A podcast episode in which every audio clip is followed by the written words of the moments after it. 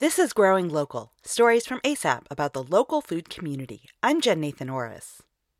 Walk into a grocery store and you'll find one, maybe two varieties of garlic. Visit a local garlic farm and you'll smell dozens of different varieties, each with its own flavor, scent, and color. You're probably used to soft neck varieties, which have a mild flavor and can be stored and eaten for months after they're harvested. But the hardnecks, which don't store as long, typically have more character, more color, like purple skin, and they have more flavor than the ones you typically find uh, at a grocery store. That's Morgan Decker from Root Bottom Farm in Madison County, North Carolina. He and his wife Sarah grow nearly a dozen varieties with names like Creole Red, Thai Fire, and Sicilian Silver. Some are spicy with a real kick, and others are mild and delicate. So I like providing different varieties that people maybe have never heard of so I like that aspect of it, and I like the growing of it. I like just sticking a clove in the ground in the fall, and then watching it poke up a month later and survive the the winter. And it's one of the first green things to show up in my field, you know, in March and April. After the garlic sprouts in the spring, it continues to grow until midsummer. Garlic is harvested in June and July around here. Farmers either sell it fresh, when the skin is so thin it doesn't need to be peeled, or cure it in a barn so it can be sold in early fall, like the garlic you'll find at farmers markets this time of year. Not every single farmer at a farmer's market grows it, but a lot of farmers do. Seems like they don't have a problem selling it, especially this time of year. There's a shortage of garlic, it seems like. Why is there a shortage of garlic right now? Partly because it's such a labor intensive crop. Decker says he handles each bulb of garlic five or six times per season, planting each one, digging them up, hanging them in the barn to cure, trimming each one, and then packaging them.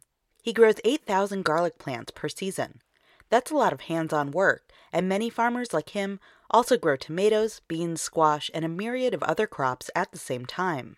Trial and error is a big part of being a garlic farmer here because not every variety of garlic grows well in our climate. Here in the mountains of North Carolina, it's almost too hot for some varieties. So actually selecting varieties that do well in this climate is half the challenge. You know, a lot of garlics are pretty hardy. You can grow them in, you know, Vermont and in mountains of Utah at 7,000 feet. But if you take that same garlic and grow it here, it, it won't, just doesn't perform as well. Demand for local garlic is growing, and farmers are working hard to get these flavorful bulbs into the hands of chefs, home cooks, and artisan producers. Decker has gotten requests to grow an entire field of garlic for just one tonic producer, but had to turn them down because the crop is so labor intensive. Farmers often sell out before winter, so now is the time to seek out garlic. Luckily, there's still some garlic to be found at farmers markets and festivals this fall. Root Bottom Farm offers a garlic sampler, a dozen spicy or mild varieties of garlic in an egg carton for cooking or planting. There's also a special event where you can taste some unusual foods made with local garlic. The Western North Carolina Garlic Fest is coming up on October 7th in Asheville, and there will be garlic ice cream, garlic tea, garlic butter, and even garlic chocolate. The festival is a chance to talk to garlic farmers about how and why they grow the crop. It's a great time to ask questions when farmers are out of the fields and have time to share their knowledge and enthusiasm. You know, not every vegetable has its own festival. There's got to be a reason why people choose garlic. I'm not sure exactly what it is about garlic that uh, people are excited about, but I'm excited about it.